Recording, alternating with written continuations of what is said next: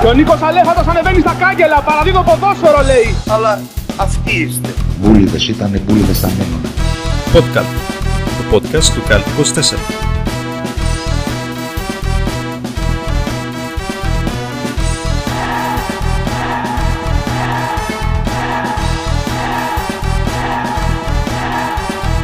Γι' αυτό είμαι και εγώ εδώ, ε, για να σας φωτίσω όλους.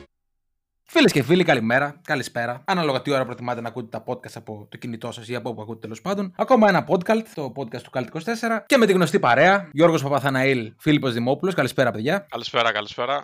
Και αυτή την εβδομάδα έχουμε τη χαρά και την τιμή να φιλοξενούμε έναν καλό φίλο εδώ πέρα της σελίδας. Και πολύ γνωστός σε εσάς, πολύ γνωστή φιγούρα και πολύ αγαπημένη φιγούρα σίγουρα. Τον Άγγελο το Γιακουμίδη. Καλησπέρα, Άγγελε. Καλησπέρα σε όλους σας. Καλησπέρα σε όλους τους ταμώνες του Cult 24 και του Podcast 24. Και μια ιδιαίτερη καλησπέρα στους πονεμένους του podcast και του podcast που δεν παρακολουθούν μέχρι τώρα την εκπομπή. Τους οποίους ήρθες να εκπροσωπήσεις; Ήρθα να υποστηρίξω εν μέρη από πώς σε πώς τους πονεμένους και μη. Ωραία. Τι έγινε, παιδιά, πώς τα είδατε τα πράγματα στην, αγα- στην ωραία μας χώρα, στο όμορφο μας πρωτάθλημα; Τελευταία αγωνιστική και έχουμε διακοπή τώρα για δύο εβδομάδες και είμαστε όλοι έτοιμοι να πέσουμε σε κατάθλιψη. Οφείλουμε να το πούμε γι' αυτό. Νομίζω ψηλοφυσιολογικά βγήκαν όλα τα αποτελέσματα γενικά. Ήπια για τα πράγματα και από ανακοινώσεις. Σήμερα είχαμε κάτι να, να κινείται. Θα μας τα σχολιάσει και ο Φίλιππος ε, αυτά. Το καθήλυνα αρμόδιος, Φίλιππος Δημόπουλος για τις ανακοινώσεις. Ο οποίος χαϊδεύεται κάθε φορά που διαβάζει ανακοινώσεις. Και συγκεκριμένες ανακοινώσεις, έτσι. Μπορούμε να τα πιάσουμε ένα-ένα σιγά σιγά για να προχωρήσουμε και μετά και με τη συζήτηση και με τον Άγγελο. Να κάνουμε αρχικά μια ανασκόπηση τι έχει γίνει το Σουκού και μετά να βάλουμε και στη συζήτηση τον Άγγελο που θα πούμε προφανώς και για το Football Stories και για διάφορα ντέρμπι για τα οποία είδε. Είμαι στη διάθεσή σας να σας χαλάσω ό,τι δεν καταφέρετε να χαλάσετε στο πρώτο μισάρο τουλάχιστον της εκπομπής. Και έχουμε και μια πολύ ωραία θεματική για κλείσιμο σήμερα και για κλείσιμο αυτής της υπέροχης χρονιάς που ήταν το 2020. Πώς θα ήταν η Super League αν ήταν στο, στο κόσμο του Game of Thrones; Νομίζω θα σας αρέσει πάρα πολύ. Πάμε λοιπόν στα αποτελέσματα. Ξεκινάμε από το μεγάλο διπλό του μου Γιώργου του Παράσκου. Το μεγάλο διπλό του Απόλλων Σμύρνης μέσα στον Πανετολικό. Το οποίο το δώσαμε. Το οποίο το δώσαμε, ισχύει. Το έδωσε εσύ βασικά, Γιώργο. Ναι, το έδωσα. Βέβαια έχουν γίνει και κάποια ευτράπελα με το VAR ε, για να βγει αυτό το διπλό. Ρε παιδιά, συγγνώμη λίγο. Ε, το γκολ που ακυρώνει στον Πανετολικό. Καλά, σωστά το ακυρώνει. Για ποιο λόγο το ακυρώνει; Γιατί δεν έχουν στήσει την μπάλα, φίλε. Δεν έχουν κάνει το χτύπημα. Το offside είναι έμεσο φάουλ. Μάθετε δύο πράγματα. Είναι έμεσο φάουλ. Πρέπει να στηθεί η μπάλα να παίξουν. Η φάση ξεκινάει με, τα, με ρίξιμο του τερματοφύλακα με τα χέρια. Όπω θα μου σπάσεις τα τύμπανα, ρε φωνακλά, εντάξει. Δεν έχει σημασία, έτσι γίνεται στο το ποδόσφαιρο. Μάθετε δύο πράγματα. Καλώς το ακυρώνει, κύριε. Υπεύθυνε τύπου το Απόλλων Σμύρνη, εντάξει, μας έπεισες. Ναι, αν, αν, αν δεν έστησε την μπάλα, όντως ισχύει. Γιατί αυτά που είδα εγώ δεν το κατάλαβα. Γιατί και ο speaker δεν είπε κάτι εν τω μεταξύ. Και είχαμε και πέσιμο στον Παράσχο. Από την κερκίδα λέει. Φιλέ, αυτό ήταν το καλύτερο. Καλά, ποιος τολμάει και τα βάζει με τον ε, κύριο Γιώργο Ασούμε Παράσχο. Δεν μπορώ να καταλάβω. Καλά, μην παίρνεις το μέρος του τώρα. Εσύ προχθές στην προηγούμενη εκπομπή έλεγες φτάνει με Παράσχο και τενέ τώρα. Δεν τα ξεχνάμε αυτά. Ναι, αλλά ο κύριος Παράσχο έχει δείξει ότι παίζει επιθετικό ποδόσφαιρο και ποδόσφαιρο κατοχής με τον Απόλλων Σμύρνης. Αυτό ισχύει. Τώρα θα με αναγκάσετε, θα μ' αναγκάσετε να κοτάρω Αναστόπουλο. Κατοχή, παιδιά, υπήρχε μόνο το 40. Οπότε να μου λέτε για κατοχές και ιστορίες, εντάξει. Την ώρα που μιλούσε ο Γιώργος ο Παράσχο, λοιπόν, ε, κάποιοι καλοθελητές από πίσω πέτουσαν διάφορα γαλλικά. Και ξεκινάει ο Γιώργος ο Παράσχο σε κάποια φάση, διακόπτει το speaker της Νόβα και λέει: Αυτοί οι καραγκιόζιδε, τι να τους πεις, τι να μιλήσουμε, χώρα, χώρα είναι αυτή; Αυτά τα νούμερα, τι να πεις; Τέλος πάντων. Εν τω μεταξύ, σε όλες αυτές τις δηλώσεις, τη μικρή δήλωση που έκανε, πέταξε και δύο-τρία ασούμε έτσι για το καλό. Ε, το ασούμε είναι σήμα κατευθείαν του Γιώργου. Αυτοί οι καραγκιόζιδε ασούμε, τι να τους πεις, τι να μιλήσουμε. Το πήρε το διπλό όμως ο δικαστής Γιώργος Παράσχο για άλλη μια εβδομάδα. Μπαμπάς μπαμπάς του Γιώργου, έτσι, ξεκάθαρα. Όπως και το διπλό πήρε και ο Άρης που και από αυτό το δώσαμε. Εύκολο διπλό κιόλας 0-3. Και αυτό ισχύει, 0-3. Σας είπα, όφη τώρα είναι η πλέον αφελής ομάδα στο ελληνικό πρωτάθλημα. Έχασε κάποιες καλές ευκαιρίες. Δηλαδή, άξιζε ένα γκολ σίγουρα όφη. Έτσι. Δεν κάνει και άλλη δουλειά όφη. Κάνει καλές κάνει καλές ευκαιρίες και τις χάνει. Δεν κάνει άλλη δουλειά. Ο Άρης το πήρε εύκολα το διπλό. Το άξιζε κιόλας. Δηλαδή. Μπορώ να τοποθετηθώ. Τοποθετήσω, ναι. του διπλού του, του Άρου. Λοιπόν, θα σα πω ότι εγώ τα τελευταία χρόνια, εάν γνωρίζετε, σαν, σαν ένας απλός παρατηρητής της ε, Super League, ω σαν φίλαθρο του Ηρακλή, παρατηρώ από μια διαφορετική σκοπιά το πρωτάθλημα. Αλλά ταυτόχρονα βλέπω πώς επηρεάζει το πρωτάθλημα το περιβάλλον μου. Και εξηγώ. Οι περισσότεροι φίλοι μου είναι Αριανοί και οι πιο κοντινοί μου φίλοι. Okay. Και η πορεία του, του Άρεος από αγωνιστική σε αγωνιστική έχει άμεσο αντίκτυπο στη σχέση μου με τους φίλους μου εννοώ. Και βλέπω ότι χωρίς να το θέλω επηρεάζει και εμένα. Δηλαδή, με τρόμο ανακάλυψα ότι την Τετάρτη που έφερε Χ η ΑΕΚ με τον Ολυμπιακό, μπήκα από μόνος μου να δω με ποιον παίζει ο Άρης το Σάββατο, για να δω εάν το Σάββατο μετά το παιχνίδι ή όχι υπάρχει η περίπτωση περιπατητικής αθλητικής βόλτας με τους φίλους μου Αριανούς ή αν θα ήταν πονοκεφαλιασμένοι. Ναι, είναι ορθή η σκέψη σου, ισχύει. Θα μπορούσε, παιδιά, να γίνει κοινωνιολογική μελέτη, έτσι. Θα θέσω κι εγώ σε μια διαφορετική βάση κάτι το οποίο είπε ο Άγγελος, επειδή και εγώ έχω αρκετούς φίλους ε, Αριανούς. Έχει άμεσο αντίκτυπο και σε μένα. Συγκεκριμένα σε ένα συγκεκριμένο όργανο του σώματός μου έχει ε, αντίκτυπο η πορεία του Άριος μέχρι στιγμής. Θα ήθελα να το θέσω αυτό. Να κάνω το δικηγόρο τους και να πω ότι αντίστοιχα έχουν αυτοί και για σένα. Ε, ναι, βεβαίως, εννοείται. Αυτά είναι ιδανικά. Εννοείται. Αυτά είναι ιδανικά για την ακρίβεια. Τα ιδανικά μας σε αυτή τη χώρα και σε αυτό το πρωτάθλημα. Και ιδανικά και ιδανικά. Αλλά η αλήθεια είναι ότι το τελευταίο διάστημα αισθάνομαι μια μικρή, ένα μικρό βάρος κάτω σε συγκεκριμένο σημείο του σώματός μου. Ναι, άσε όμως και τον καλεσμένο να μιλήσει. Πες, Άγγελε. Ναι, καλεσμένο μίλα. Απολαμβάνω πάρα πολύ τα χρονικά σημεία που έχουν διακυμάνσεις οι ψυχολογίες και οι ελπίδες. Δηλαδή, στην αρχή επειδή το κομπιουτεράκι, ξέρετε, βγαίνει και λέει πόσα κουκιά να μαζέψουμε στην πρώτη αγωνιστική, όχι στην πρώτη αγωνιστική, στην πρώτη, στην πρώτη γύρα, ποιοι είναι οι στόχοι μας. Σιγά σιγά παίρνει δύο-τρεις νίκες ο Άρης. Λέμε ρε παιδί μου, ε, Κλάντεμπρεκ, λίχτο, κλείσει το πρωτάθλημα με σηκώσει το μαστραπά. Μετά έρχεται ο γιατρός, ο Αριανός, όπως φημολογείται, που βγάζει το εμβόλιο και τον COVID και ακούω το θα μας κόψει το πρωτάθλημα ο Αριανός. Μετά κάπου παίχτηκε το Θεέ μου να είμαι πρωταθλητή χειμώνα, έστω και ας κλείσω τα μάτια μου μετά. Και τώρα ξεκάθαρα, ρε παιδί μου, βλέπω ότι οι περισσότεροι φίλοι μου, έχοντας καπαρώσει την ε, δεύτερη θέση τουλάχιστον, ε, είναι ότι η μοναδική χρονιά που ο δεύτερος δεν θα μπορούσε να παίξει Champions League είναι μια χρονιά που ο Άρης θα μπορούσε να βγει δεύτερος. Ναι, Σωστότατο. Σωστότατο. Ορθότατη παρατήρηση. Ορθότατη παρατήρηση. Ο χρόνος δεύτερος δεν βγαίνει Champions League, όντως. Εντάξει, και ο πρώτος που βγαίνει πολύ είναι η αλήθεια. Από του χρόνου θα παίζουμε στο Ευρωπαϊκό Ιντερτότο οι, οι τρεις από τους πέντε, έτσι. Από τους τέσσερις, όχι τους πέντε. Από τους Τέσσερις. τέσσερις, ναι. Τέσσερις πλέον. Βασικά νομίζω είναι ένας από, το, είναι ένας από το κύπελο και ο πρώτος είναι. από- στο- Α, είναι και το στο- κύπελο ξεχωριστά. Ναι, είναι ο Τσα- ε, ψέματα, ναι, δίκιο έχει ο Φιλίππος. Είναι ένας, ο πρώτος πρωταθλητής σε πρώτο γύρο Champions League. Μετά ο ένας είναι από το κύπελο στο Conference και οι άλλοι ε, τρεις ή δύο δεν- ναι, Ε, τρεις, νομίζω πέντε βγάζουμε, ναι. είναι από το πρωτάθλημα. Άρα ο Ολυμπιακός δηλαδή του χρόνου παίζει να παίζει με μεικτή μπειραρία από το Λουξεμβούργο στην, ε, στην αρχή του ευρωπαϊκού του ταξιδιού. Ο πρωταθλητής θα έχει τέσ- τέσσερα παιχνίδια θα δώσει για τους- μέχρι τους ομίλους. Θα είναι αρκετά δύσκολο, εντάξει. Πάμε την Κυριακή. Λοιπόν, εντάξει, ο Ολυμπιακός, Βε- ο Ολυμπιακός Λάρισα το δώσαμε και αυτό. Εγώ δηλαδή, μείον δύο goal handicap βγήκε. Αέρα κιόλας. Αέρα. Δεν, εντάξει, σχόλια δεν μπορούμε να κάνουμε. Τι, Αναμενόμενη νίκη του Ολυμπιακού. Θέλω να μου πείτε πώς σας φάνηκε ο αριστερός μπακ της ΑΕΛ, ο ονόματι Μαϊδανός. Έχετε να πείτε κάτι πάνω στο θέμα; Ωραίο όνομα για Super League. Έδωσε μια διαφορετική νότα στην ε, άμυνα της ΑΕΛ, νομίζω. Ναι, δίνει έτσι μια, Μια ιδιαίτερη φρεσκάδα. γεύση, θα λέγαμε, Μια ο Μαϊδανός. φρεσκάδα, μια ιδιαίτερη γεύση, ναι. Ο Μπρούμα ήταν πολύ καλός. Συμμετείχε σε όλα τα γκολ, νομίζω. Σχεδόν σε όλα. Σχεδόν σε όλα. Τον σχολίαζε ο Σαββίδης προχθές στο, στο chat και Προ αποφύγη παρεξηγήσεων δεν έχει καμία σχέση με τον. Ε... ε, ονομάζεται Γιώργος Σαββίδης και είναι Ολυμπιακός. Οπότε δεν είναι ο Από ίδιος. εκεί να καταλάβεις. Γιώργος Σαββίδης και είναι Ολυμπιακός, ναι. Okay. Και ο Φουρτούνη νομίζω έδωσε τρεις assist. Πόσες έδωσε; Διάβαζα ένα άρθρο σήμερα που λέει ότι. Δύο θυμάμαι σίγουρα. Διάβαζα ένα άρθρο σήμερα που έλεγε ότι ο Φορτούνη έχει ξεπεράσει την περσινή επίδοση του Βελμπεενά, ας πούμε. Μπράβο. Δεν μας ενδιαφέρει, προχωράμε. Εντάξει, δεν, δεν χρειάζεται ανάλυση παιδιά το παιχνίδι. Η ποιοτική διαφορά ήταν τεράστια, φάνηκε. Εννοείται και η ΑΕΛ έπαιζε και με αλλαγές. Να είναι καλά ο Ολυμπιακός, μας πλήρωσε στο στοίχημα που παίξαμε. Ναι, μας πλήρωσε είναι η αλήθεια, όντως. Και συνεχίζουμε. Ε, το παιχνίδι της. Ε, Πώς το λένε; Το ατρωμί, το ατρωμί του με τη Λαμία δεν έγινε λόγω κορονοϊού. Είχαμε κρούσματα στην ομάδα της Λαμίας. Ο Λουκάσο Βίντρα είναι ο ένας. Περαστικά στο Λουκάτο Βίντρα που μαθαίνουμε ότι ταλαιπωρήθηκε ίσως λίγο παραπάνω από τους υπόλοιπους. Μακάρι, όπως είπε και ο Φίλιππος, ο κορονοϊός να έχει ευστοχία όπως και οι σέντρες του. Δηλαδή να μην τον πιάσει. Αυτό ακριβώς. Και α ελπίσουμε να είναι καλά. Οπότε δεν είχαμε στις 5 και 4 το παιχνίδι. Και το ντέρμπι της αγωνιστικής. Φίλιππε, πάω Παναθηναϊκός, πώς το είδες; Εντάξει, περίμενα ότι θα κερδίσει ο Πάουκ.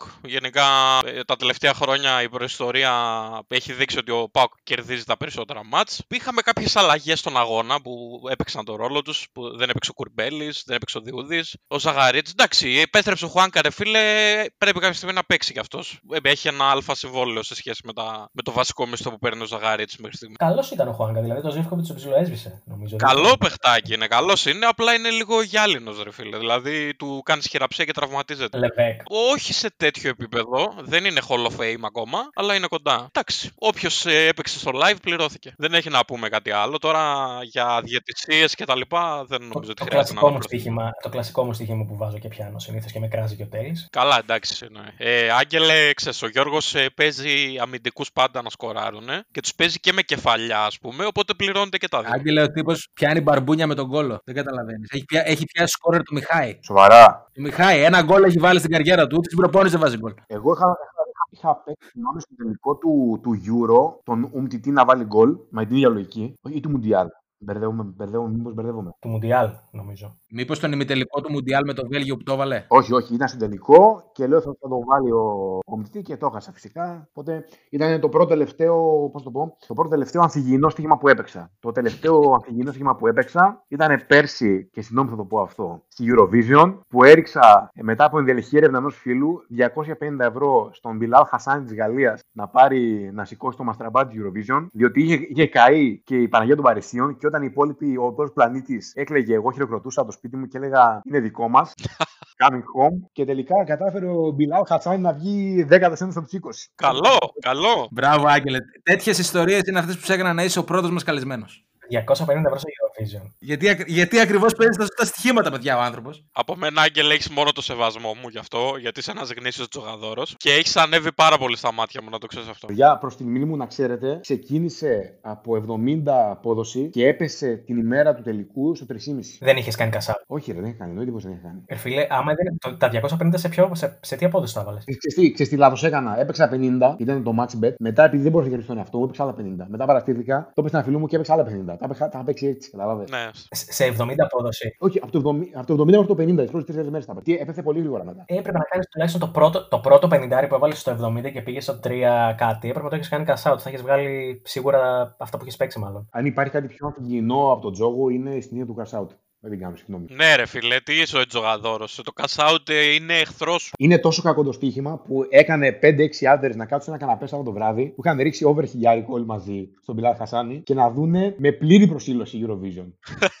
Και, και βρίσιμο στις χώρες στην ψηφοφορία, ξέρω εγώ. ναι, ναι, ναι. Εγώ ναι. σκέφτομαι το μετά που θα ήταν η κηδεία. που έχει βγει 19ο, φίλε. Που όπω σαν να πας σε τελικό και να φας 8 γκολ είναι αυτό. Εγώ έκανα αυτοαποκλεισμό, ρε. Λέω για μένα τελείωσε. Δεν ξανάπαιξα αυτό το στοίχημα. Τέλος. Δεν ξανάπαιξα. Τέλος. Ε, τώρα ε, κατακρίνεις το στοίχημα επειδή μου βάλει 250 ευρώ σε Eurovision, ρε φίλε. Ωραίο, ωραίο, ωραίο. Πολύ καλό. Λοιπόν, τα παιχνίδια της Δευτέρα δεν έχουν γίνει μέχρι τη στιγμή που ηχογραφούμε, έτσι; Ε, έχει γίνει το Πας Γιάννενα Αστέρας Τρίπολης που ήρθε 2-2. Το δώσαμε αυτό, γκολ γκολ και over. Ε. Ισοφάρισε ο αυθεντικός Κρισμάν στο, στο 86 για τον Πας Γιάννενα. Ο κλόνος του Βασίλης Πανούλη. Αυτός. Με την καραφλο.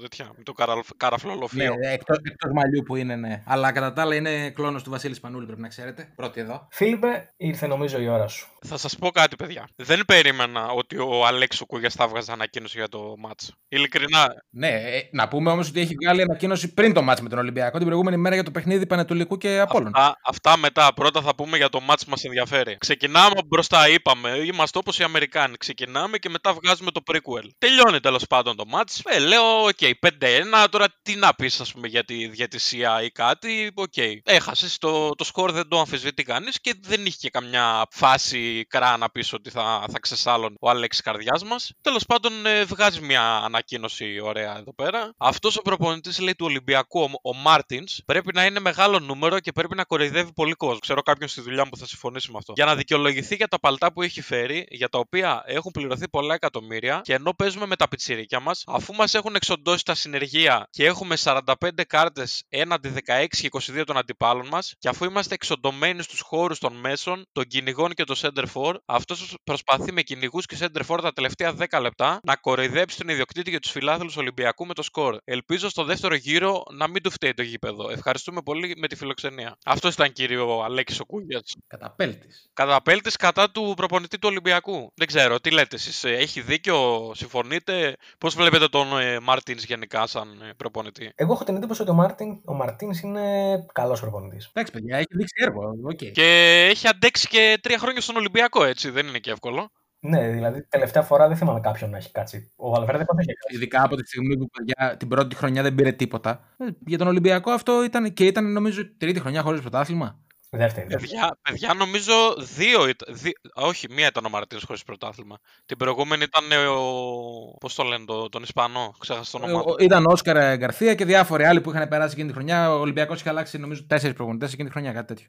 Ναι, ναι. Και τέλος πάντων, ε, μιας και ήμασταν στον Αλέξη τον Κούλια και την, ε, τον μήνυ σχολιασμό μας για τον προπονητή του Ολυμπιακού, μετά τον αγώνα του Πανετολικού με τον Απόλλων Σμύρνης που ο Γιώργος Ασούμε Παράσχος πέρασε σαν σύμφωνας από το Αγρίνιο, Γιώργαρος, να τα λέμε. τοποθετήθηκε ο Αλέξιος ο Κούγιας με δύο ανακοινώσεις για αυτό το μάτς. Η πρώτη είναι, τι βιασμός του ποδοσφαίρου είναι αυτός; Αντί για απευθείας ε, κόκκινη κάρτα στην αγωνιά στο πρόσωπο και διακοπή του μάτς, επι- επίθεση του Πανετολικού χωρίς το αμυντικό χαφ του Απόλλωνα, μπροστά στο βοηθό στα τρία μέτρα και χρειάστηκε ο τίμιος διαιτητής του ΒΑΡ για να υποδείξει στον Τζοβάρα ότι έχει γίνει κτύπημα εκτός φάσεως μέσα στην περιοχή και είναι πέναλτι. Και έρχεται ο βοηθός του Γιάννη Παπαδόπουλου, ο Δέλλας, για να υπενθυμίσει στο βοηθό τι πρέπει να κάνει. Γι' αυτό κύριε ο Πανετολικός έχει 16 κίτρινες κάρτες, η Λαμία έχει 22 και η ΑΕΛ 44.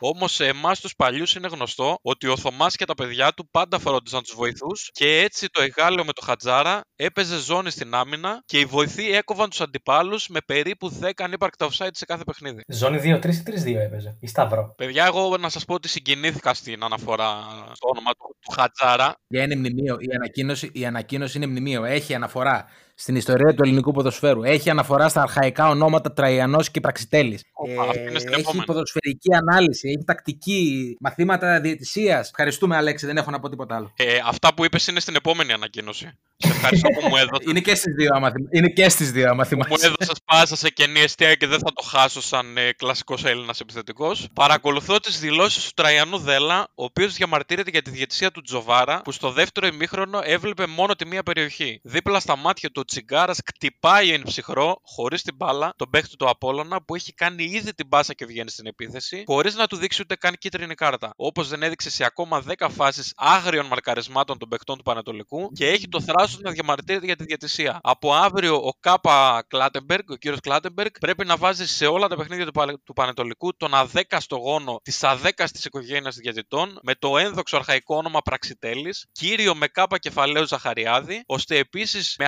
αρχαϊκό, με αρχαϊκό όνομα Τραϊανός να μην πάθει κατάθλιψη. Βλέπω μεγάλη στεναχώρια απόψε του υπαλλήλου του κταίου Αγρινίου κύριου Παπαχρήστου για την ήττα της ομάδας του. Ευτυχώς που ο Παράσχο στην ώρα των δηλώσεών του ανέδειξε την απόλυτη αλητία στο χώρο των επισήμων του Πανετολικού. Καταπέλτης ο Αλέξιος, κύριε. Καταπέλτης. Το, δεύτερο, το τελευταίο κομμάτι είναι και στις δύο ανακοινώσεις. Απλά έχει γίνει κάπου ένα copy-paste. Στις ανακοινώσεις στο site μέσα ίσως το διόρθωσαν. Δεν ξέρω. Πλέον ε, δεν είναι και στις δύο. Τέλος πάντων, είχαμε σήμερα και απάντηση νομίζω. Είχαμε απάντηση από τον αγαπημένο βόλο του αγαπημένου μας μεταφραστή Αχηλέα Μπέου, ο οποίος έχει καταφέρει μέσω της δουλειάς του να γίνει πρόεδρος του Βόλου και τον συγχα- ε, συγχαίρουμε γι' αυτό. Ε, μαζέψτε τον πριν να είναι αργά. Ξέρετε ποιον, τον υπερήλικα ποινικολόγο. Σε 10 λέξεις είπε όλα όσα ήθελε να πει. Έτσι γίνεται ένας άνθρωπος δήμαρχος στην Ελλάδα. Όταν ξέρει να τα πει μαζεμένα. Μπράβο. Συγχαρητήρια. Συγχαρητήρια. Τίποτα άλλο. Και τώρα, δύο εβδομάδες θα έχουμε διακοπή. Ήδη έχουν αρχίσει να βαράνε στερήσεις. Βέβαια, έχει, έχει, τώρα έχει ακόμα ένα τελευταίο μάτς την ώρα που γράφουμε. Αλλά μετά δύο εβδομάδες, τι να κάνουμε. Δεν... Να βλέπαμε καμιά σειρά έτσι και μια ωραία εκπομπή.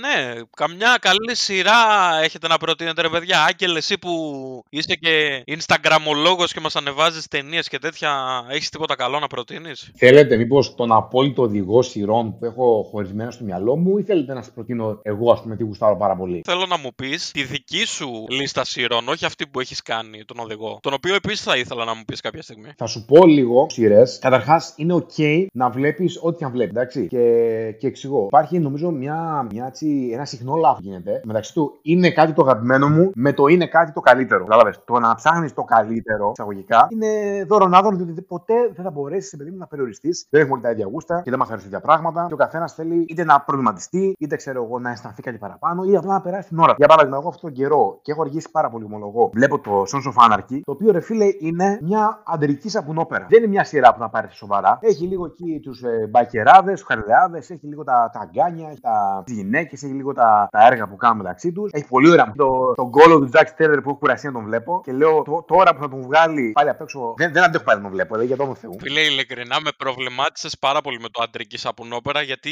ισχύει. Μ' Μάιρε δεν είναι. Ναι, έτσι είναι. Δηλαδή, να σου πω, η ρε φίλε, είναι, είναι, έτσι, είναι, είναι light. Δηλαδή, δεν χρειάζεται να τα προσέχεις όλα, μην χάσεις κάτι και χάσεις το νόημα, κατάλαβες; Δηλαδή, δεν είναι π.χ. Δεν είναι π.χ. true detective που είσαι εκεί για να πιάσεις ψηλά νοήματα που λέει ο λόγος, που λέει και ο Χαρικλίν. Ωραία. Μπορεί να σε πάρει εύκολα ο ύπνος σε πολλά επεισόδια. Ναι, ναι, ξεκάθαρα. Ναι, ναι, ναι. Να ξυπνήσεις, να δεις το τι συνέβη στο προηγούμενο επεισόδιο και να σου κομπλέ. Κατάλαβες; Ναι, ισχύει. Ναι. Ειδικά στις τελευταίες σεζόν, γιατί το έχω δει πέντε φορές, αν δεν κάνω λάθος. Ειδικά στις τελευταίες φορές, τελευταίες σεζόν το είχαν τραβήξει, δεν πήγαινε άλλο. Δηλαδή τα επεισόδια όλα κρατάνε μία ώρα και βάλε. Ναι. Απλώς σου λέω, είναι μια πολύ light, άρα, φίλε. Με έτσι ωραία μουσική, έτσι τα για λίγο, ξέρεις, δηλαδή μπορεί να το δεις πολύ εύκολα, ξεκούραστα. Δηλαδή 7 σεζόν, θα φέρνουν, ας πούμε, πώς είναι, καθαρίζω σπίτι και παίζει 3 σεζόν που πάνε στο Belfast και που είναι το παιδί μου και που είναι ο Ιρλανδός και που είναι η μάνα σου και να να λέγαμε. Με κούρασε λίγο αυτό το έργο, κατάλαβες. Αλλά βλέπετε, ρε φίλε, βλέπετε πολύ εύκολα. Δηλαδή περνάει η ώρα. Εντάξει, είναι πολλές φορές είναι πολλές φορές, ρε φίλε, αυτό που ξέρεις για να γεμίσεις σεζόν, ας πούμε, βάζουν άσκοπα επεισόδια. Ναι, ναι, ναι. Σε αντίθεση με αυτό, ε, εγώ προτιμώ να βλέπω ρε φίλε σειρές, επειδή δεν μπορώ να επενδύσω τόσο χρόνο σε 7 σεζόν. Αν τώρα πες έχουμε ρε φίλε την ε, καραντίνα, OK, okay, μπορώ να δω. Μπορώ να κλείσω αν θέλω το μυαλό μου και να δω 6 επεισόδια σε μία μέρα. Δεν θυμάμαι τίποτα. Εγώ θέλω ας πούμε, να έχει τόσο όσο πρέπει. Κατάλαβες. Δηλαδή, η αγαπημένη μου σειρά είναι, είναι το Band of Brothers. Δεν την έχω δει, θέλω να τη δω. Είναι σκέψη με παραγωγό τον Tom Hanks που έπαιξε στο. και τον Steven Spielberg που συνοθέτησε και έπαιξε τον Tom Hanks εννοώ, το διάστημα Ράιαν και δείχνει ρε φίλε μια, μια ομάδα στρατιωτών στο δεύτερο παγκόσμιο πόλεμο. Και 10 επεισόδια. Μια χαρά. Να. Αρχή, αρχή, μέση, τέλος. Κατάλαβες; Χωρίς πολλά πολλά. Μου άρεσε επίσης μια άλλη σειρά ε, που είναι 5 επεισόδια όλα και όλα. Λέγεται The Night Off. Και είναι η ιστορία ενός τύπου που σκότωσε ένα ταξιτζή άμα τον σκότωσε και είναι αθώος και τι θα γίνει και μπλα μπλα μπλα. 5 επεισοδιάκια τέλος. Μου άρεσε ρε φίλε. Το έχω δει κι εγώ. Ναι, 5-6 πόσα είναι. Μου άρεσε ρε φίλε το Chernobyl που είναι 5 επεισόδια και για κάτι το οποίο με ενδιαφέρει. Κατάλαβες; Ναι, δεν το έχω δει ακόμα ούτε αυτό. Επίσης όταν, όταν έβγαινε έβλεπα το, το Breaking Bad που πολλοί θα πούνε ότι είναι πολύ αργή σειρά, αλλά εμένα μου αρέσει αυτό. Σειράρα είναι το Breaking Που έχει ένα σχετικό επίπεδο ρεαλισμού, όπως και το Better Call Saul που το θεωρώ καλύτερο. Δεν το έχω δει το Better Call Saul, αλλά κάποια στιγμή πρέπει να το, να το βάλω μπρος και αυτό. Ναι. Άμα γουστάρει όμως έγκλημα και, πώς το πω, και true crime και τέτοια, δες το The Wire που είναι ρε φίλε άπειρη σεζόν, πολλά επεισόδια, αλλά είναι πάρα πολύ ωραίο. Σύμφωνα με πολλούς και με, από τις καλύτερες σειρές όλων των εποχών στην τηλεόραση. Ναι, Για, για πάρα πολλούς βασικά η- η κορυφαία σειρά όλων των εποχών. Και να αποθεώσουμε και από αυτή την εκπομπή, παιδιά, για άλλη μια φορά, γιατί είναι, σω- είναι ωραίο να, γίνεται, να αποθεώνουμε πράγματα που γίνονται και στην ελληνική τηλεόραση, να αποθεώσουμε το έτρος εγώ. Ναι, ξεκάθαρα, ξεκάθαρα. Έχω ακούσει πάρα πολύ καλά λόγια, δεν έχει τύχει να το δω ακόμα, αλλά έχω ακούσει πάρα πολύ καλά λόγια. Πρέπει να το δεις, απλά πρώτα θα δεις την ταινία. Είναι πρώτα η ταινία και μετά οι δύο κύκλοι που βγήκανε. Εξαιρετικές δουλειές και χαιρόμαστε πάρα πολύ όταν Έλληνες παραγωγοί, σκηνοθέτες δίνουν ευκαιρία σε τόσο ωραίες δουλειές. Και με έναν εξαιρετικό πρωταγωνιστή, έτσι. Το ξαναλέω, Πυγμαλίων Δαδακαρίδη είναι εξαιρετικός στο ποιό. Πολύ δυνατής σειρά. Ισχύει. Την είδα μόνο κοπανιά δηλαδή σε μία μέρα τα ειδόλα τα επεισόδια. Εντάξει, δεν είναι και πολλά, είναι 8. Επίσης από μικρέ σειρέ μπορεί και το τι ψυχή θα παραδώσει μωρή. 5 επεισόδια μετά κόπηκε. Αγαπημένη μου σειρά.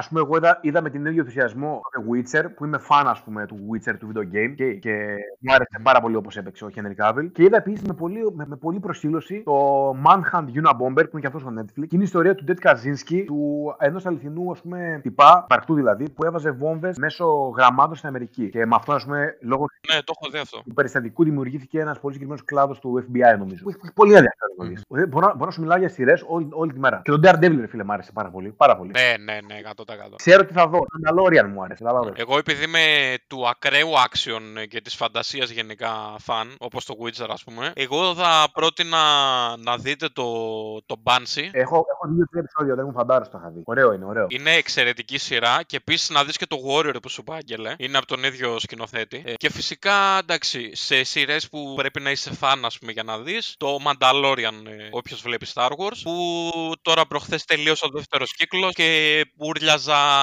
όρθιος, ξέρω εγώ, μπροστά στον υπολογιστή, ας πούμε. Έκλαιγες σε εμβρική στάση. η φίλη Όχι, μου. όχι, δεν έκλεγα. Ούρλιαζα, λες και έβαλε γκολ ε, η Chelsea, ξέρω εγώ, τέτοια φάση. Λες και έβαλε γκολ ο Παναθηναϊκός με την Ίντερ, ας πούμε. Και μου έδωσε καλή πάσα τώρα. Μου έδωσε καλή πάσα με την Chelsea, γιατί είμαστε και ποδοσφαιρική εκπομπή. Και Άγγελε, ήρθε η ώρα της κρίσης, φίλε.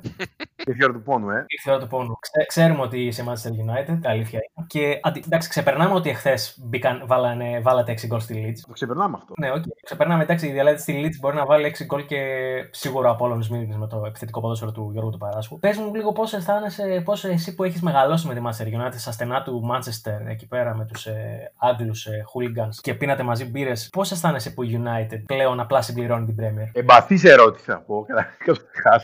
Όχι, γιατί δεν Εμπαθής βαθύ ερώτηση. Καλός ή κακός, υπάρχει μια, ένα μεταβατικό στάδιο το οποίο διανύει η United ψάχνοντας να βρει την ταυτότητα την μεταφέρει εποχή. Και έχουμε τον, ε, στον προπο- για προπονητή το, τον Gollum να πούμε τον ε, Όλε Γκούναρ. Εντάξει.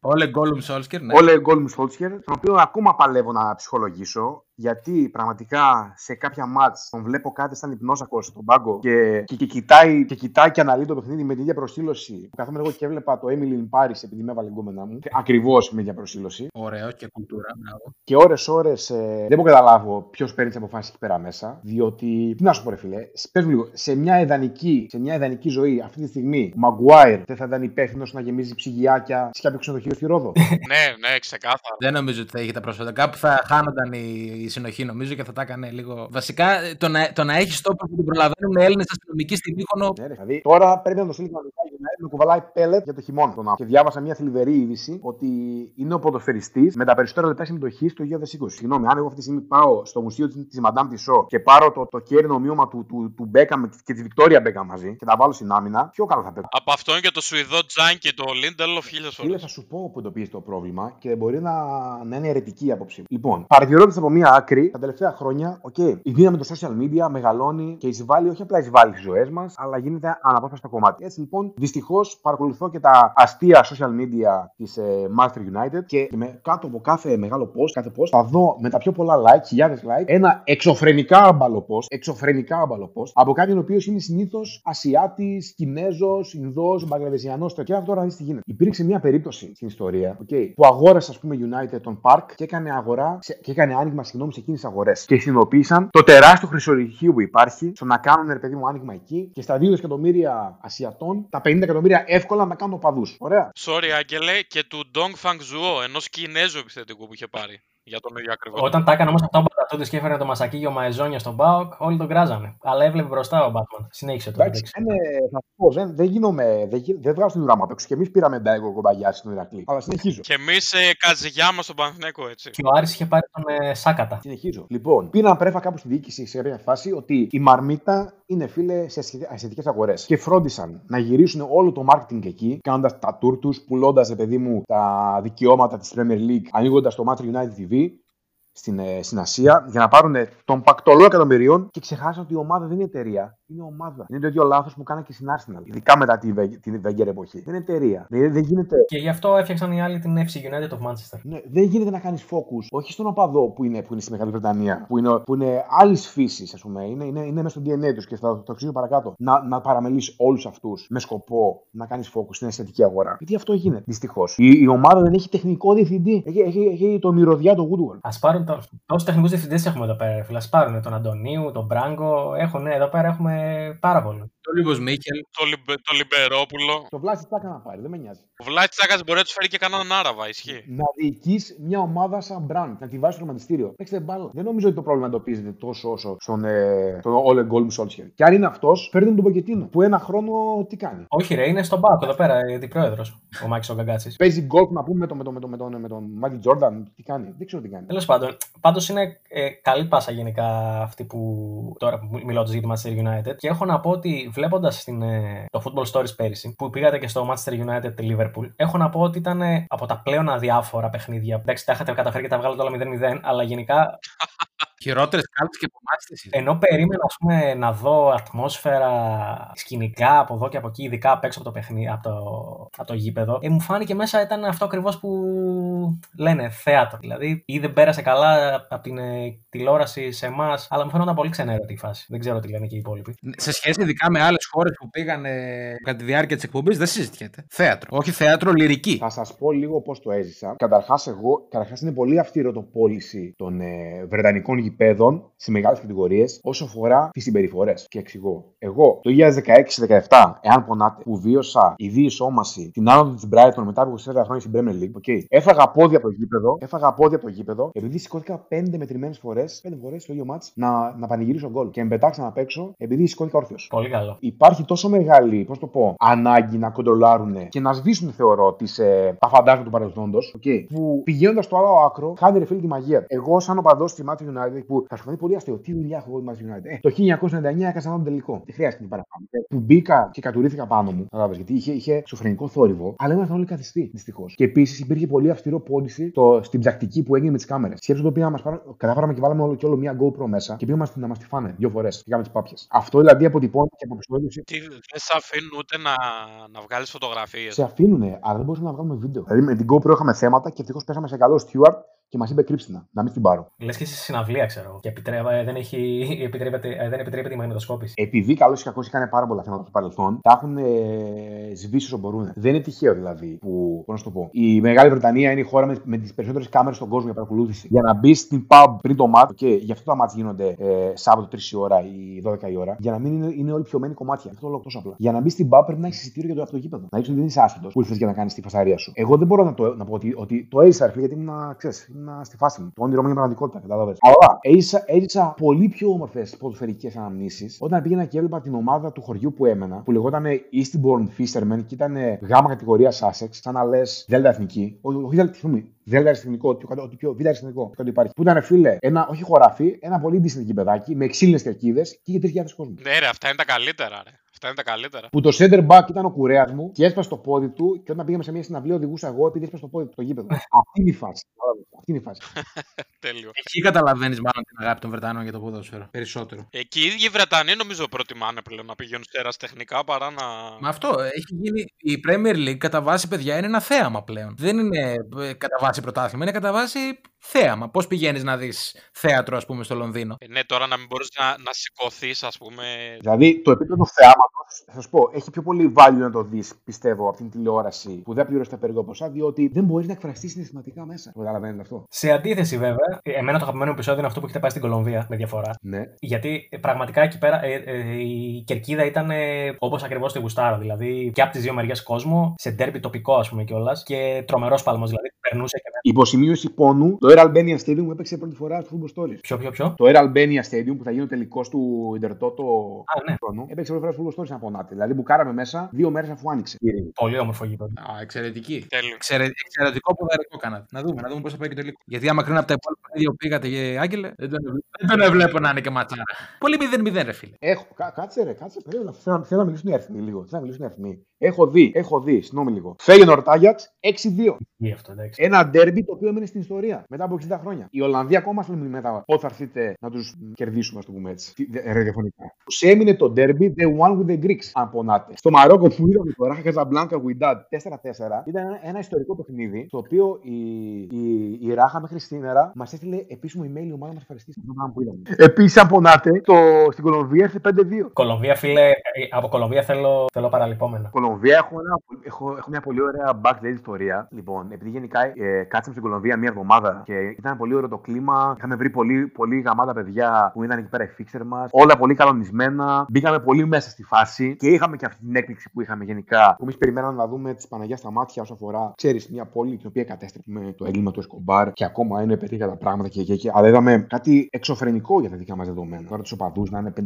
άτομα χωρίς ένα πεζουλάκι να τους χωρίζει και να μην ανοίγει μύτη, διότι το προηγούμενο, την προηγούμενη μέρα, την προηγούμενη νύχτα του ντέρμπι, μαζεύονται οι αρχηγοί των ε, συνδέσμων μέσα στο γήπεδο και δίνουν ένα όρκο να μην γίνουν σαματάδες για να προστατεύουν το ποδόσφαιρο. Καταλάβες. Το πράγμα δεν το βρίσκει πουθενά. Δεν το βρίσκει πουθενά σε μια χώρα με, τέ, με τέτοια ιστορία. Σε μια χώρα που δολοφονήθηκε ποδοσφαιριστής για χαμένο ημιτελικό μουντιάλ. Για ένα αυτόν γκολ, ναι. Λοιπόν, ε, ένα, ένα τα βράδια έχουμε βγει και τα υπόλοιπα παιδιά γυρίσανε στο, στο σπίτι νωρίς και έμεινα εγώ, ο ένας ο κάμεραμαν, ο Μανώλης, ο Μουτάκης και τα δύο παιδιά, ρε παιδί μου, που μας ε, φιλοξενούσαν. Okay. Και είναι τώρα, ξέρετε, πάρα πολύ αργά. Έχω πιει, έχω πιει κάτι ρούμια, έχω γίνει, έχω πιει πάρα πολύ. Και είμαστε σε ένα κλαμπ. Okay. Και για κάποιο λόγο, εγώ θέλω να μιλήσω το Μανώλη και να του πω ότι μάλακα είμαι, έχω πιει πάρα πολύ, δεν δεν βλέπω μπροστά μου. Και για κάποιο λόγο, επειδή ξέρεις, το συνηθίζει από το γύρισμα, όποτε μιλάς, όποτε πήγα να μιλήσω, τσέκαρα από συνήθεια το μικρόφωνο μου αν είναι ανοιχτό. Και τώρα μέσα στη σούρα μου ψα, πιάνω, ψάχνω να βρω την ψήρα του μικροφόνου για να μιλήσω και δεν τη βρίσκω. Και φρικάρω στο οποίο ότι έχω χάσει το μικρόφωνο μου. Και δεν έχω άλλο μικρόφωνο και το έχω χάσει και δεν θα με γαμίσει τώρα που δεν έχω το μικρόφωνο. και είμαι ένα, ένα σκέψου. Όλοι χορεύουν μέσα στο, στο μπαρ, γιατί ρε παιδί μου ξέρεις, είναι, είναι μέσα στην κουλτούρα τους να χορεύουν ε, στη Λατινική Αμερική. Και είναι ένας ψυχοπαθής που σηκώνει τον κόσμο από τις καρέκλες και ψάχνει στο τραπέζι να βρει μικρόφωνο. Γιατί να μην είμαι σε μια γωνία να σε βλέπω, ρε φίλε. Μόνο ρούμι. Ναι, μόνο ρούμι. Οκ, εντάξει. Ή θα ήταν κάποιο κολομβιανό ρούμι παρέ τέτοιες. Η, η σπεσιαλιτέ, η σπεσιαλιτέ είναι ένα εξαιρετικό ρούμι. Μάλιστα. Πε- Περίεργες παρενέργειες. Άκου, άκου, θα σου πω, θα σου πω. Και ρε φίλε, με πιάνει μου λέει ο άλλος, μαλάκα τι είσαι καλά, τι έπαθε; Μου λέω, Πανόλη, κάτσε την ψήρα ρε μαλάκα, θα με γαμίσουν. Μου λέει, ποια ψήρα είναι στο ρόβλαχα, στον μπάρι σε ποια ψήρα. Και εσύ το πιο ότι δεν δεν γυρίζουμε. Αυτή ας πούμε ήταν, αυτή, ας πούμε, ήταν μια, μια καλή φάση. Ό,τι καλέ. Και όταν παίξαμε με εκείνους τους ε, ενδυνάμει δολοφόνους μπάλα στο, στο τσιμεντένιο γηπεδάκι της ε, τέτοιας, ε, του Μελεγίν, που τους κερδίσαμε και σας πόνεσε κιόλας, γιατί κάτι, κάτι ερωτήσει διάβασα, πώς φάνηκε που τον πίνατε παντού. Ε, γουστάρανε που τους παίζαμε και σκληρά, ρε. Παίζαμε και σκληρά. Δηλαδή, πετούσαμε πάνω στις κερκίδες, τους πετούσαμε πάνω στα... στους φράχτες και γουστάρανε. Δηλαδή, πέφτανε. Εσείς καμιά καρατιά φάγατε. Ναι, ρε, αλλά μέσα στο παιχνίδι είναι αυτό. Ρε, το κακό μαζί μου ξέρεις ποιο είναι; Το κακό μαζί μου είναι ότι το παίρνω πολύ προσωπικά. Δεν μ' αρέσει, να- δεν μ' αρέσει να χάνω στο ποδόσφαιρο. Και, και ξεχνάω πολλές φορές ότι κάνουμε γύρισμα. Και συγκεντρώμαι στο να κερδίσουμε. Και όταν, ας πούμε, από τη μια υπάρχω εγώ και από την άλλη υπάρχει ο Θοδωρής, που θα του δώσει, τη χε- το, το, θα του δώσει μια μπάλα ποδοσφαίρου και θα ψάχνει το χερούλι. Ωραία. Και τον βάζουμε τέρμα. Και γυρνάω και τον βλέπω να κάνει κάμψεις. Και μου ανεβαίνει, το, το, το, μου ανεβαίνει, μου ανεβαίνει πίστη και ουρλιάζω. Και ουρλιάζω όμως καθόλου κομψές, όσο μάλλον τηλεοπτικές, τηλεοπτικά πινελίκια. Μου λένε οι υπόλοιποι καλά σοβαρός. Παίζουμε για το, για το γύρισμα. Στη φαβέλα στην Βραζιλία παίξαμε μπάλα που είχαμε ο καθένα από μια ομάδα. Θα τα πούμε και αυτά. Η δικιά μου ομάδα που προκρίθηκε σε σε επόμενη φάση έχει τελειώσει το γύρισμα και όλοι κάτω και περιμένουν να σηκώσω εγώ το μαστραπά για να φύγω από εκεί πέρα μέσα. Δεν έφαγα έτσι. Και έπαιξα τρία-τέσσερα μάτια ακόμα με τα παιδάκια, το σηκώσαμε και φύγαμε για τους πονεμένους. Σωστός. Ο ντροπή ανικητή. Ναι, σου λέω, ο μόνο μου κουμέ ήταν στην Ολλανδία που ήταν και το πρώτο γύρισμά μας και η ομάδα δεν είχε δέσει ακόμα. Που λέμε θα παίξουμε με κάτι πιτσιρικάδες Ολλανδούς της Φέγενορ, κάτι δεκάχρονου και σκάνε όλοι, και σκάνε όλοι το γήπεδο και μπροστά τους ο Μουκόκο ήταν όντως 12 χρονών. είναι όλοι δύο μέτρα. Ε. Δύο μέτρα. Λέω αυτοί είναι λετονοί μπασκεμπολίστε. Δεν πρέπει να παίζουν μπάλα. Είναι δύο μέτρα με τζιν. Μιλάμε για δύο περιφρόνου. Οι Ολλανδοί γενικά είναι. Τίποτα ρε. Σκάσανε οι Ολλανδοί με τζιν και μας κάναν μπαϊτόνια ρε. Μας χτυλίσανε ρε. Μας χτυλίσανε. Είχε τύχει, τώρα θα πω και εγώ, είχε τύχει μια φορά να πάω στο Ρότερνταμ και εκεί πέρα που έμενα, ε, με φιλοξενούσε ένας φίλος μου και ακριβώς από πίσω ήταν το γήπεδο της Excelsior της ομάδας. Και από, δίπλα από το γήπεδο είχε και το προπονητικό κέντρο. Και πέρασα μια φορά να δω τι παίζει, ας πούμε, για να δω και το γήπεδο. Και έκαναν προπόνηση ακαδημίες και το πιο κοντό παιδάκι που παίζει να ήταν 12 χρονών ήταν ένα 80, ρε φίλε. Παιδιά, οι Ολλανδοί είναι ο πιο ψηλός λαός στον κόσμο, νομίζω. Έτσι κι Ναι, αλλιώς. παίζει, Ε, παίζει πολύ σοβαρά. Λέω, εγώ έχω, έχω πολύ μεγάλο πρόβλημα αγόρι με ζουνιτά. Και θα το πω αυτό και αν με συγχωρήσει ο κύριος, που κύριε φυλακή το στόματί μου, την ε, Ισπανία που παίξαμε με τον Barcelona Foundation, που είναι ένα πρόγραμμα για, για παιδιά με ειδικές ανάγκες, που χωριστήκαμε σε δύο ομάδες, χάσαμε και εκνευρίστηκα. Εκνευρίστηκα με 8 χρόνια παιδάκια. Ήθελα ένα λεπτό να ηρεμήσω στη γωνία για να κάνω δηλώσει. Έχεις νοοτροπία ανικητή, εγώ το καταλαβαίνω. Τι να κάνω, είναι, είναι από τα- από τα ελαττώμα- από τα ελαττώματά μου, τι να κάνω. Επίσης, δυνα... επίσης, δυνατό επεισόδιο ήταν και στην Παλαιστίνη γενικά. Δεν ξέρω αν το είδαν τα παιδιά. Στην Παλαιστίνη, φίλε, έχοντας γυρίσει πάρα πολύ και όντα ευγνώμων για όλο αυτό, κοιτώντας τα πίσω, θεωρώ ότι το ταξίδι ζωής ήταν στην Παλαιστίνη. Είσαι κολλάκι, έχουν πει αυτά. Εγώ από πέρυσι το λέω ότι είσαι κολλάκι που έχει γυρίσει όλα, τα... όλα αυτά τι χώρες για να βλέπεις μπάλα. Και ας, ας το ματς ήταν, ας πούμε, ξέρεις, πολύ ερασιτεχνικό, αλλά φίλε, βλέπεις έναν άλλο κόσμο. Άλλο κόσμο που δεν θα δει ποτέ ξαναζήσει. Και δεν το ξεχάσω ποτέ αυτό. Γνωρίσαμε ένα παιδί, ο οποίος ήταν τη Λωρίδα της Γάζας, που είναι άλλη, περιο... άλλη περιοχή από την Παλαιστίνη, αν το ξέρετε. Είναι, είναι το West Bank, που είναι η Παλαιστίνη, και είναι και τη Λωρίδα της Γάζας, που είναι δίπλα στην Αίγυπτο. Οκ. Ναι, ναι, ναι. ναι. Πολλοί άνθρωποι τον μπερδεύουν. Και επειδή αυτό το παιδί ήταν τη Λωρίδα της Γάζας, δεν του επιτρέπεται να βγει από, το... από την Παλαιστίνη. Δεν του επιτρέπεται να βγει καθόλου. Ωραία. Και κάναμε, ρε παιδί μου, μαζί του, κάναμε το γύρισμα, όλα καλά, πολύ, πολύ καλά. Παίζει και στην δική Παλαιστίνη, απλά γι' αυτό λόγο δεν μπορεί αυτός να βγει εκτός έδρας. Και φύγαμε πριν προλάβουμε να κάνουμε ένα αποχαιρετιστήριο δείπνο, κάπως έτσι. Φίλε μου έστειλε ένα μήνυμα και μου λέει, μου λέει φύγατε, λέω ναι, πρέπει να φύγουμε. Και μου λέει σκατά, δεν θα ξαναδώ ποτέ. Που ξέρεις ότι όταν δεν μπορεί να αυτός να βγει από τη χώρα, δεν μπορεί να ξαναπάω στην Παλαιστίνη. Κατάλαβες. Ναι. Άρα, άρα ξέρεις ότι Μμ. ό,τι έγινε δεν το ξαναδείς τον άνθρωπο. Που με πάρα πολλούς ανθρώπους θα γνωριστείς, αλλά ποτέ δεν το ξαναπείς αυτό. Αλλά αυτός το είχε σαν δεδομένος τη καθημερινότητά του. Όποιος είναι απ' έξω δεν μπορεί να το δει. Τέλος. Είναι, είναι τρομερό πραγματικά. Ναι. Ακραίος. Είναι σκέψη τρομερή. Είναι και σου σκάει εκείνη τη στιγμή και λες: Όπα, ρε φιλέ, γιατί ισχύει αυτό, αυτό που είπες. Ισχύει. Ε, Άγγελε, το, το καλύτερο ντέρμπι που είδες, ε, οπότε να υποθέσω είναι το Feyenoord ε, Ajax. Ρε φιλέ, το σκεφτόμουν. Είμαι, σου λέω, τυχε, τυχερός δε φίλε που έχω δει τόσα πολλά. Αλλά μάλλον θα πω από πλευρά συναισθημάτων, μάλλον καθαρά ποδοσφαιρικά, θα πω το στο Μαρόκο το παιχνίδι που ήταν το 4-4, που ήταν 4-1 μέχρι το 75, με τελικό 4-4 στο τελευταίο δευτερόλεπτο κυριολεκτικά. Και αυτό που ζήσαμε έπειτα στο παιχνίδι, δεν το, δεν το ξεχάσω ποτέ. Παιδιά, εκείνη την ημέρα μπορεί να τραβήξαμε 30 ανθρώπους που τους παίρνανε επειδή λιποθύμησαν, επειδή έπαθαν να φέρουν οτιδήποτε, με φορεία από το γήπεδο. Αυτό το πράγμα που έγινε. Δεν το ξεχάσω ποτέ. Ποτέ δεν το ξεχάσω. Ότι αυτή ήταν μια, μια ιστορική πρόκληση. Το ζούνε πολύ. ε. Νομίζω συναισθηματικά, ρε φίλε, ό,τι και να σου πω, ας πούμε, άλλο συνέστημα που ήμουνα, ήμουνα μέσα στο το γήπεδο. Τι να σου πω για τον Μπομπονέρα να σου πω, που ήρθε 0-0. Αλλά δεν το πίστευα ότι τρέμει ολόκληρο το γήπεδο και γίνεται σεισμός. Νόμιζα θα, θα, θα πέσει η κερκίδα. Ναι, αυτό θέλω και εγώ να το ζήσω πάρα πολύ. Παιδιά, στο, στο Monumental δεν μπορούσα να σηκώσω το αριστερό μου χέρι γιατί ήταν, ήταν ξέρω εγώ, ήμασταν τόσο σφιχτά. Ήταν σαν γήπεδο 70.000 ανθρώπων και ήμασταν 80.000 άτομα. Και δεν μπορούσα να πνεύσω και έλεγα ότι Παναγία μου, άμα μπει γκολ θα πεθάνουμε όλοι. Το- Αυτή τη στιγμή θα πεθάνουμε όλοι άμα μπει γκολ. Ο, Θο- ο Θοδωρής που πάλευε ε, έσκασε και βγήκε έξω γιατί έπαθε, έπαθε κρίση. Ρε. Δεν έβαλε τι κόσμο. Μμ.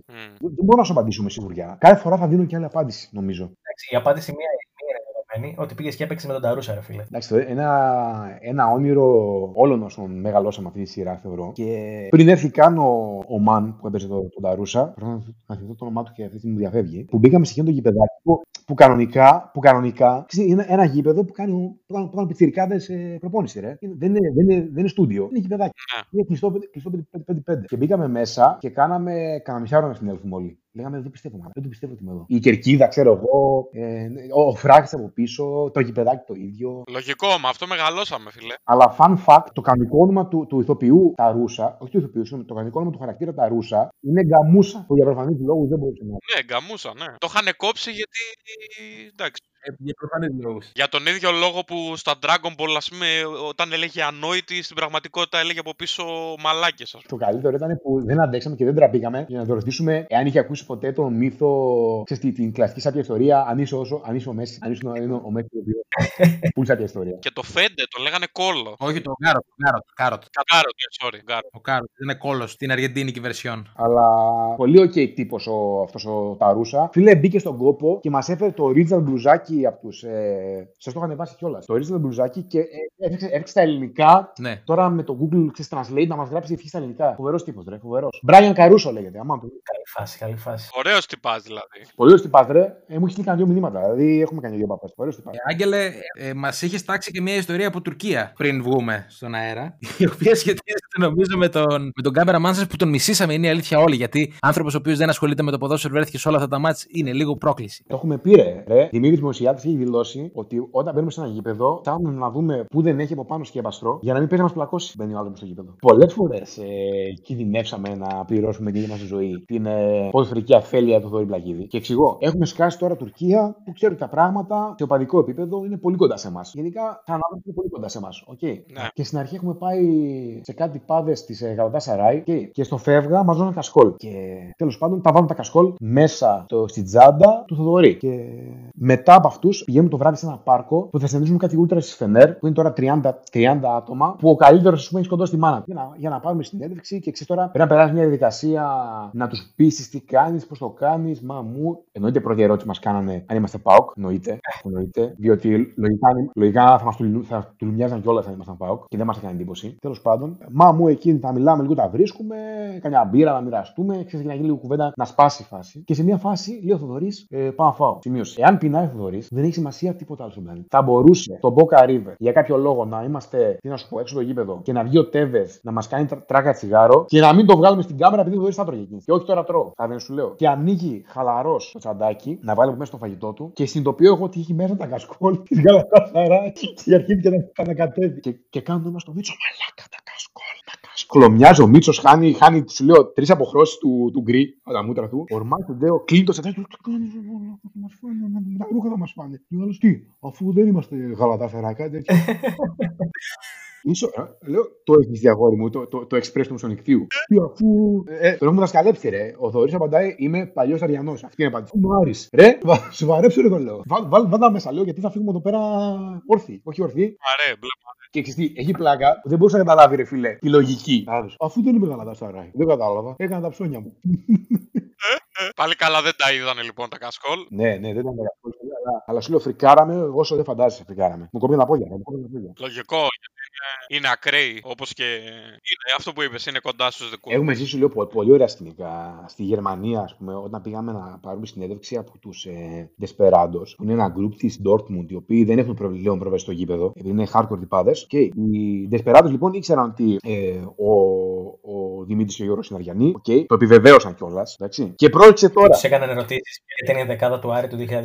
Όχι ρε, όχι ρε, ρε, τα ξέραμε όλα πριν πάμε εκεί. Και πρόξε, επειδή εγώ ήμουν Ηρακλής και ο Ηρακλής έχει με τη Mind και η Mind έχει τα με την Dortmund, εγώ δεν μπορούσα να μπω μέσα. Οπότε, άκου τώρα, εγώ και ο κάμερα μάνο ένα καθίσαμε έξω, στο αμάξι μέσα. Ωραία. Και άλλοι τρει μπήκαν μέσα. Ο Θοδωρή δήλωσε παλιός Ιταλιανό και μπήκε μέσα. Και δεν καθόμαστε εμεί απ' έξω. Ωραία. Και τώρα εμείς τώρα είμαστε στο Dortmund και έχουμε νοικιάσει αμάξι που έχει πινακίδε μονάχου. Και εκεί που κάθομαι εγώ με τον κάμερα man και συζητάμε τι θα μαγειρεύσουν το βράδυ, πάει φίλε το τζαμάκι του αυτοκινήτου και βλέπουμε έξω 5-6 πελώριους Γερμανούς με ξυρισμένα κεφάλια που αν μου λέγες ότι ο παππούς του ενός μιλάει αυτή τη στιγμή Ισπανικά στην Αργεντινή, δεν σου έλεγα όχι. Μας κάνουν να βγούμε έξω. Άκου, κάνουν να βγούμε έξω. Μιλάνε, αρχίζουν μιλάνε γερμανικά με πολύ έντονο ύφος, ρε. Με πολύ έντονο ύφος. Ε, ψαρώνουμε εμείς, λέω ρε παιδιά, μα μου έτσι, ξέρω εγώ με τα παιδιά από μέσα. Το γυρνάνε στα ψιλοσπαστά αγγλικά. Ψιλοπαδικέ τώρα. Όλη η εκπομπή βγήκε σε οπαδικά αγγλικά μου ότι δεν πάει αυτό. Το γυρνάμε λίγο στο οπαδικό αγγλικό, οπαδικό αγγλικό εγώ, οπαδικό αγγλικό αυτός. Μάγκες είμαστε έτσι, μα μου με τα παιδιά από μέσα. Πηγαίνετε ρωτήστε, πήρε ο κλειδιά από το, το αμάξι και ήρθε μέσα να ελέγξει για ποιο λόγο ήρθαν εμεί με πινακίδε μονάχου έξω το σύνδεσμο. Και, και εκεί ας πούμε μας πήγε λίγο τους κάτω στην κάλτσα. Λογικό, ρε, εσύ, εντάξει. Έχω τώρα, άμα, όσο, όσο, όσο τα σκεφτούμε, τόσο θυμάμαι, να ξέρεις. Έχω πολύ, πολύ ιστορία από πίσω. Ε, καλά, εντάξει, εδώ πέρα, άμα έχει αθηναϊκές πινακίδες έξω από την Τούμπα, μπορεί να έχεις άλλα προβλήματα. Και να μην σε... Δεν ξέρω αν το συζητούσαν τόσο. Ρε, παιδιά, φίλο μου τώρα είχαν σπάσει το αμάξι του εδώ στη Χαριλάου επειδή είχε ταμπέλες ε, Βόλου. Έπαιζε, που έπαιζε ο Βόλος ε, με την Ξάνθη. Τι ήταν εκείνο τον παράζ. Ένα παράζ που είχε γίνει εδώ στο Χαριλάου. Έχει, πρέπει να έχει χρόνια αυτό τώρα, δεν το θυμάμαι. Ναι, ναι. Ναι, ε, ήταν το, το αμάξι του παρκαρισμένο μπροστά στο σπίτι του και το σπάσαν γιατί είχε πινακίδες Βόλου. Ωραίες ιστορίες όλες. Ωραίες. Μιας και λέγαμε για σειρές πριν, ε, φίλε μου Άγγελε, φίλε μου Τέλη και φίλε μου Γιώργο, έχουμε ετοιμάσει κάτι καλό για σήμερα. Ο σεναριογράφος του Καλτ, ο ο Μάρτιν του Καλτ, που σίγουρα θα τέλειωνε πιο γρήγορα το Game of Thrones, το τελευταίο βιβλίο από ότι ο κανονικός Μάρτιν. Το πρώτο τελευταίο, ναι. Το τελευταίο, συγγνώμη, ναι. Έχει κάνει, όπως είχαμε κάνει την, ε, ε, την edition του, του Survivor, τη Super League, έτσι και την ε, Super League edition του Game of Thrones. Πραγματικά. Η οποία θα ήταν καλύτερη από την κανονική edition. Η αλήθεια είναι ότι έχω και εγώ κάποιες υπόνοιες ότι όντως μπορεί να είναι και καλύτερη από την κανονική version του Game of Thrones. Σίγουρα θα πάντως θα έχει περισσότερη ίντρικα. Σίγουρα θα έχει περισσότερη ίντρικα. Να συμπληρώσω λίγο για τους λάτρε της ακριβολογίας. Ο σεναριογράφο του Καλ, όπως και ο σεναριογράφο του Game of Thrones μέχρι την έκτη σεζόν. Σωστό, σωστό. Ο δικό μα σεναριογράφος θα ήταν σεναριογράφος μέχρι το τέλος. Γιατί είναι πρικισμένος και, και πολύ καλός στη δουλειά του, θα πω εγώ. Εννοείται, παιδιά, ότι θα ξεκινήσω με τον πρώτο. Δεν... Ναι, πάρ το πάνω σου, Φίλιππε. Δεν πιστεύω να έχει κάποιος ε, διαφωνία πάνω σε αυτό. Μπορούμε να κάνουμε χεράκι μετά. Με έναν αγαπημένο πρωτα... ε, πρωταγωνιστή στη σειρά, έναν αγαπημένο ρόλο, τον ε, μικροδάχτυλο, Little Finger. Ναι. Ε, Άγγελε, δεν ξέρω αν ε, άρεσες σαν χαρακτήρας. Θέλεις την γνώμη μου, θέλεις την ταπεινή μου γνώμη. Φίλε, εμένα έχασε το Game of Thrones, έχασε την αξία του τη στιγμή που κάναν τέτοιο fan service σκοτώντας τον άνθρωπο, τον ραδιούργο πίσω απ' όλα. Το Little Finger. Εάν το σκεφτείς, ρε φίλε, το δικό μου το μυαλό τώρα ξυπνιόταν. Στο δικό μου μυαλό η φάση ήταν ότι όλος ο πόλεμος είναι ένας πόλεμος by proxy μεταξύ του Little Finger και του φαλακρού του ευνούχου του Βάρη. Άμα το σκεφτείς, ρε φίλε, είναι τόσο ωραία επλοκή που πίσω από όλες από όλες από όλες από όλες τις ραδιουργίε είναι αυτοί οι δυο που μεταξύ τους αγωνίζονται για το ποιος θα πάρει τον έλεγχο. Και η σειρά χάλασε από εκεί Ναι, ναι, που τον ναι, ναι. θυσίασαν έτσι και πέθανε σαν βλάκας, spoiler alert, για το τίποτα. Ισχύει. Το τελευταίο επεισόδιο δεν έγινε αυτό. Ναι, αλλά πέθανε όντως σαν βλάκας ένας τόσο πανέξυπνος ε, τύπος. Πάνε Για εμάς λοιπόν ο Little Finger είναι ο, ο τεράστιος Αλέξη Κούγια. Δεν υπάρχει συζήτηση, παιδιά. Είναι παλιά καραβάνα, έτσι. Ό,τι χρώμα και να φοράει δεν έχει ουσιαστικά σημασία, αφού στην πραγματικότητα όλοι ξέρουμε ότι εκπροσωπεί τον εαυτό του και μόνο. Ευχαριστώ, Τέλη, μου άφησες από τον Αλέξη τον Κούγια. Αλλάζει συμμαχίε συνέχεια, αλλά τελικά το σκοπό του δεν τον πετυχαίνει. Ποιος είναι ο σκοπός, αυτό θα φανεί στις επόμενες σεζόν. Πού να μην έλεγα ότι τον ήθελα εγώ τον Αλέξη τον Κούγια. Θα πάρω τον επόμενο λοιπόν. Η Άρια Στάρκ λοιπόν ε, είναι ο Αχιλλέας Μπέος. Πέρασε από τις αυλές όλων. Οι δοκιμασίες της ζωής όμως τον σκλήριναν και τον έκαναν γενναίο πολεμιστή. Α, την σκλήριναν βασικά, ναι. Μισεί θανάσιμα τον Littlefinger και όχι μόνο. Στην τελική θα αποδειχθεί ένας εκ των σημαντικότερων παιχτών. Όπως είναι και ο Αχιλλέας ο Μπέος. Ναι, να πούμε σε αυτό το σημείο κιόλας ότι η Άρια δεν είναι, επειδή ακριβώς πέρασε τη διαδικασία που έφυγε από το, μακριά από τους δικούς της και εκπαιδεύτηκε και έκανε όπως ο Αχιλλέας ο Μπέος, έκανε φυλακή μόνος, σκληραγωγήθηκε και επέστρεψε ο σημαντικός παίκτης. Άρια Στάρκ και Αχιλλέας ο Μπέος. Έχω κάνει φυλακή και ξέρω. Ακριβώς. Ρο- ο Ρόμπερτ Μπαράθεον, ο Σοκράτης ο Κόκαλης, ο θείος της καρδιάς μας. για, απο... για χρόνια ο απόλυτος κυρίαρχος. Τελικά απεδείχθη ότι η πραγματική του εχθρή ήταν εντός των πυλών και έμεινε εκτός παρασκηνίου και προσκυνίου. Σου άρεσε ο συνδυασμός, ε, Άγγελε, ε; Πολύ καλό, πολύ καλό. Πολύ. Τα λέτε έτσι πολύ ωραία και τα περιγράφετε. Και τρώω ρε φίλε φλασιέ του Game of Thrones. Και πώς στεναχωριέμαι που εν κατακλείδη αυτή την κολοσσυρά δεν μπορώ να την προτείνω να την δεις. Γιατί έχεις αφιερώσει 8 χρόνια από τη ζωή σου. Θυμάστε τα δύο τελευταία χρόνια οι, οι, οι, οι, πώς το πω, οι εικασίες που και τα σενάρια και ποιος είναι ποιος και ποιος είναι τι για να φά μια, μια εξωφρενική κουράδα στη μάπα. Και επειδή ρε φίλε όλα κρίνονται εκ του αποτελέσματος, δεν μπορείς να το δεις. Ναι, ναι, Δεν μπορείς ναι. να πεις κάτσε δες 200 επεισόδια. Για αυτό ορίστε. Τελευταίο επεισόδιο το μόνο που έκανε ήταν να πετάω πράγματα στην οθόνη του υπολογιστή μου, έτσι χάλασε. Και να βρίζω. Λοιπόν, συνεχίζουμε λίγο με τους χαρακτήρες. Ο Στάνη ο Παράθιον είναι ο Ανδρέας Οβγενόπουλο. Μπήκε με φόρα λοιπόν στο παιχνίδι, έδειξε ότι θα διεκδικήσει ενεργό ρόλο και πήρε σημαντικές νίκες στην αρχή. Όπως έκανε και ο Παναθηναϊκός στην, εποχή, της- στην περίοδο της πολεμετοχικότητας που πήρε και πρωτάθλημα. Γρήγορα όμως τα πράγματα δεν πήγαν καλά και έφυγε τελείως από το προσκήνιο. Πολύ καλό. Κρίμα, κρίμα, κρίμα για το Στάνη γιατί φαινόταν πολλά υποσχόμενος. Πολλά υποσχόμενος και νομίζω μας έδωσε ίσως και την καλύτερη μάχη, το Blackwater, στην οποία πολύ καλά πήγε αυτό. Πάμε. Πάμε και στο επόμενο. Σε αυτό νομίζω ότι είναι το απόλυτο. Σέρσι Λάνιστερ, παιδιά, Βαγγέλης Μαρινάκης. Η πραγματική δύναμη από ένα σημείο και μετά. Όλα περιστρέφονται γύρω από αυτήν. Όλα. Όταν θέλουν κάποιον να χτυπήσουν, χτυπάμε τη Σέρσι. Γενικά, όπως είναι, είναι ο πιο μόνος μου και, μόνος μου και όλο σας ρόλος που υπάρχει στη σειρά. Κάτω ψέματα. Όπως ακριβώς ο, ο Βαγγέλης ο Μαρινάκης δεν φοβάται να τα βάλει με όλους. Έτσι. Για να προστατεύσει τον οίκο της. Νομίζω ότι και η Σέρσι είναι ένα, ένα καλό τέριασμα. Μελισάνδρη, Κυριάκο Τωμαίδη. Εμφανίζεται πάντοτε σε κέρια σημεία για να υποστηρίξει τον έναν ή τον άλλον. Όλοι τον κράζουν και τελικά όλοι χρησιμοποιούν τις δυνάμεις του. Εγώ σου είπα ό- όταν ε, τα συμπληρώσαμε, συμπληρώσαμε το Super League Edition του Game of Thrones, κρινάν σε είχα μπροστά μου θα σε φιλούσα και είσαι πάρα πολύ τυχερός που δεν ήσουν μπροστά μου. Τα καλά της καραντίνας είναι αυτά, παιδιά. Έτσι ακριβώς. Το επόμενο στο χαρίζω τέλει. Το επόμενο είναι εύλογο. Δε. Παιδιά, ο πιο πιστός στρατιώτης της Σέρση δεν υποχωρεί σε καμία μάχη, όποιον και αν έχει απέναντι. Κώστας Καραπαπάς, Τζέιμι Λάνιστερ. Ή και το βουνό. Αλλά νομίζω Τζέιμι Λάνιστερ ταιριάζει καλύτερα στην περίπτωσή του. Εμένα μου αρέσει πιο πολύ το βουνό, να σου πω την αλήθεια. Ναι, το βουνό είναι το πιο καλό. νομίζω. Εντάξει, ίσως ε, τώρα αυτό λόγω σωματικής διάπλασης, αλλά νομίζω ότι ο- αν ε, το πηγαίναμε καθαρά ως χαρακτήρα, πιο πολύ Τζέιμι Λάνιστερ.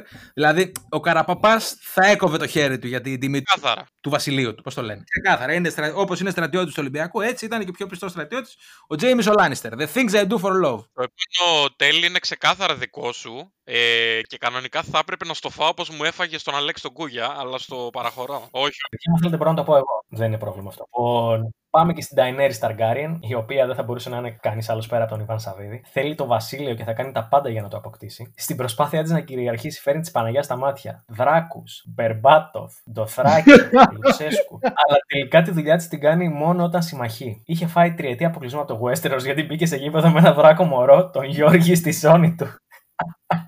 Είναι εξαιρετικό, είναι εξαιρετικό, εντάξει. Τζον Σνόου, ο μεγάλος τίγρης Δημήτρης Μελισανίδης, είναι underdog και δεν ντρέπεται για τον εαυτό του. Μπορεί να τον έχεις και γραμμένο και με μία κίνηση να μακελέψει ολόκληρο χωριό. Ακόμη και αν δεν του φαίνεται. Συμμαχεί και ερωτεύεται την ξαδέρφη θεία του, αλλά όλο αυτό δεν τελειώνει καλά αφού καταλήγουν να σκοτώνονται για το καλό του Westeros ή για το καλό του πρωταθλήματος. Ε, στην τελική το πρωτάθλημα το παίρνει μόνο ένας, όπως και το θρόνο τον παίρνει μόνο ένα. Αλλά τι να κάνουμε. Τι να πεις. Εντάξει, συμβαίνουν αυτά. Πάμε και στο επόμενο.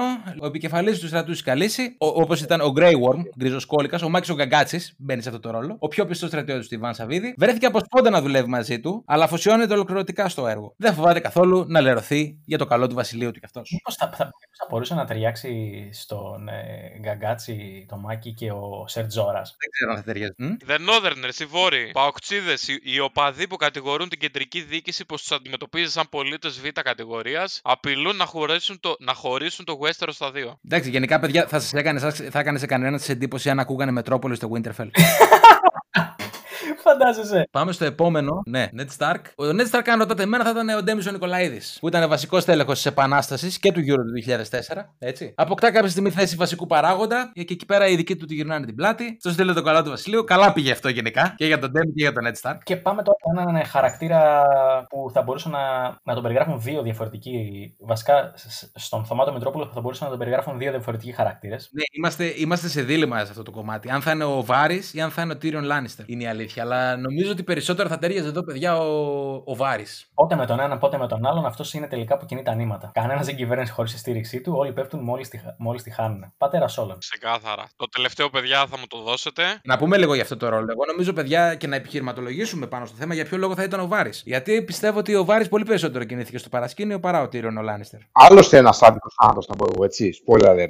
Πολύ άδικος Ναι, θάνατος. ναι, ναι, ναι. Ξεκάθαρα. Εμένα ο Βάρης ήταν ο αγαπημένος μου χαρακτήρας στο Game of Thrones. Και για κλείσει αυτή Το τελευταίο, παιδιά, θα μου το αφήσετε. Θα μου το αφήσετε όμως θέλει, δεν θα το διαβάσεις πάλι. Μπραν Στάρκ, λοιπόν, ε, είναι το Κάλτ 24. Δεν έκανε τίποτα παρά να τριπάρει 8 χρόνια και τελικά έγινε βασιλιάς. Ακριβώς όπως εμείς που όλοι δουλεύουν για εμάς. Σουάρα. Είμαστε, είμαστε ο Μπραν Απίστευτο. Στάρκ. ε, Απίστευτο plot Πώς twist. θα, πώς- Και με τον πιο εύκολο ρόλο της Αχολή Απάντη, ο κακός χαμός ήταν γύρω του. Το χιλάκι του μια φορά δεν είναι. Τίποτα, τίποτα. Κοιτούσε απλά με ένα βλέμμα, θα, σας, ε, θα δείτε τι θα πάθετε, ας πούμε. Κάπως έτσι κοιτούσε. Κι όμως έγινε βασιλιάς στο τέλος. Έγινε βασιλιά στο τέλος. Αυτά και με το Game of Thrones. Πείτε μας κι εσείς ποιους θα βάζατε σε ένα ενδεχόμενο τέτοιο remake της ε, σειράς που σημάδεψε την τελευταία δεκαετία. Άμα τη γυρνούσαμε εδώ στην Ελλάδα με τη Super League. Πώς σου φάνηκε, Άγγελε μου, το Super League Edition; Ήταν πολύ ωραίο, νομίζω αρκετά στοχευμένα τα περισσότερα. Θα ήθελα να ακούσω και για άλλους χαρακτήρες όπως για τον. Ε, Πώς λέγονταν, για.